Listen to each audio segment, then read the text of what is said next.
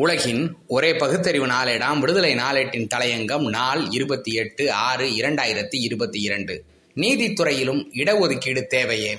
கடந்த இருபத்தி ஐந்து ஆறு இரண்டாயிரத்தி இருபத்தி இரண்டு சனி அன்று மதுரையில் கூடிய திராவிடர் கழக பொதுக்குழுவின் எட்டாவது தீர்மானம் சென்னை உயர்நீதிமன்றத்தில் நீதிபதிகள் பதவியில் இடஒதுக்கீடு தேவை என்ற மிகவும் முக்கியமானதோர் தீர்மானமாகும். சென்னை உயர்நீதிமன்றத்தில் மொத்த நீதிபதிகளின் எண்ணிக்கை எழுபத்தி ஐந்து தற்போதுள்ள நீதிபதிகளின் எண்ணிக்கை ஐம்பத்தி ஐந்து இதில் பனிரெண்டு நீதிபதிகள் பார்ப்பனர்கள் என்பது சமூக நீதி கண்ணோட்டத்தில் மிக பெரிய அநீதியாகும். மூன்று சதவீத பார்ப்பனர்கள் அனுபவிக்கும் வாய்ப்பு ஆதிக்கம் இருபத்தி இரண்டு விழுக்காடாகும். இந்நிலையில் காலியாக உள்ள நீதிபதிகள் பதவிகளுக்கு பார்ப்பனர்களை நியமனம் செய்திடாமல் வாய்ப்பு கிடைத்திராத பல்வேறு சமூகத்தை சேர்ந்தவர்களையே நீதிபதிகளாக நியமனம் செய்திட வேண்டும் என்று இப்பொதுக்குழு வலியுறுத்துகிறது. சென்னை உயர்நீதிமன்ற தலைமை நீதிபதியாக தொடர்ந்து பார்ப்பனர்களையே நியமிப்பதை தவிர்க்குமாறு இப்பொதுக்குழு வலியுறுத்துகிறது.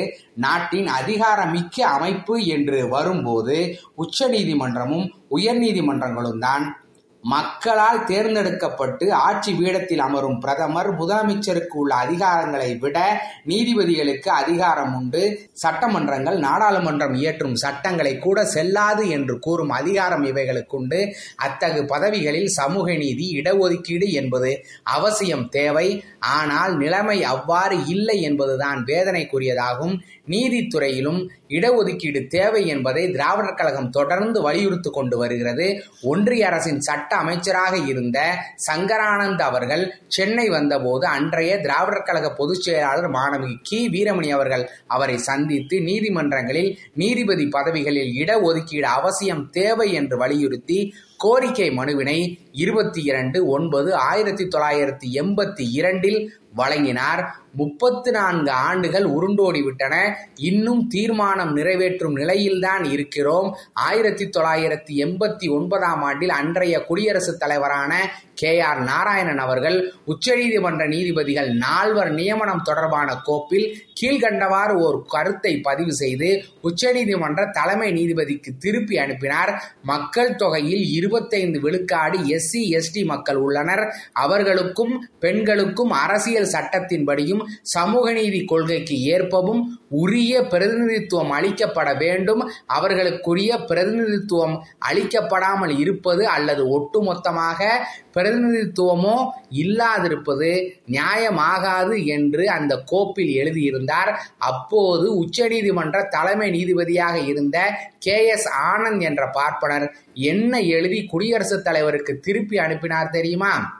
இது போன்ற பதவிகள் தகுதி திறமை அடிப்படையில் தான் நிரப்பப்பட முடியும் என்று குடியரசுத் தலைவருக்கே கோப்பை திருப்பி அனுப்பினார் என்றால் பார்ப்பனர்களின் இன உணர்வை தெரிந்து கொள்ளலாம். நீதிபதி பதவிகளை மாநில அரசுகளின் பரிந்துரையின் அடிப்படையில் குடியரசுத் தலைவரே நியமனம் செய்ய வேண்டும் என்றிருந்த சட்டப்படியான நிலைமை உச்சநீதிமன்றம் ஒரு தீர்ப்பை தங்களுக்கு தாங்களே வழங்கி கொண்டு குடியரசுத் தலைவருக்கு இருந்த அதிகாரத்தை பறித்து கொண்டு விட்டதே.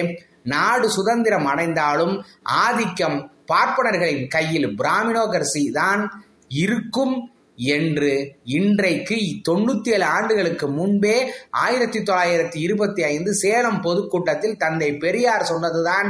எத்தனை தொலைநோக்கு?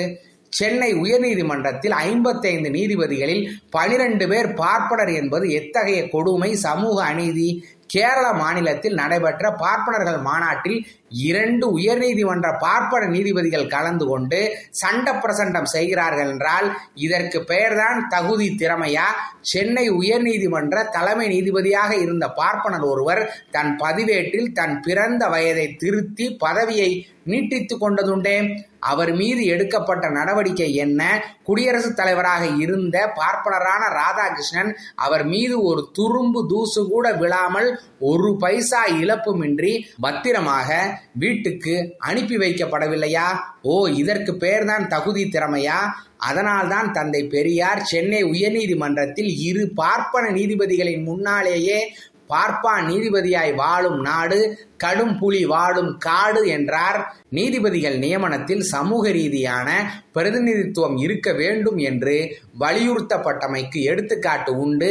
திரு. எம்ஜிஆர் முதலமைச்சராக இருந்த காலத்தில் உயர்நீதிமன்ற நீதிபதிகள் தேர்வில் ஜாதிவாரி பிரதிநிதித்துவம் இல்லை என்று காரணம் கூறி உயர்நீதிமன்ற தேர்வுக்குழு அனுப்பிய நீதிபதிகள் நியமன பட்டியல் திருப்பி அனுப்பப்பட்டது.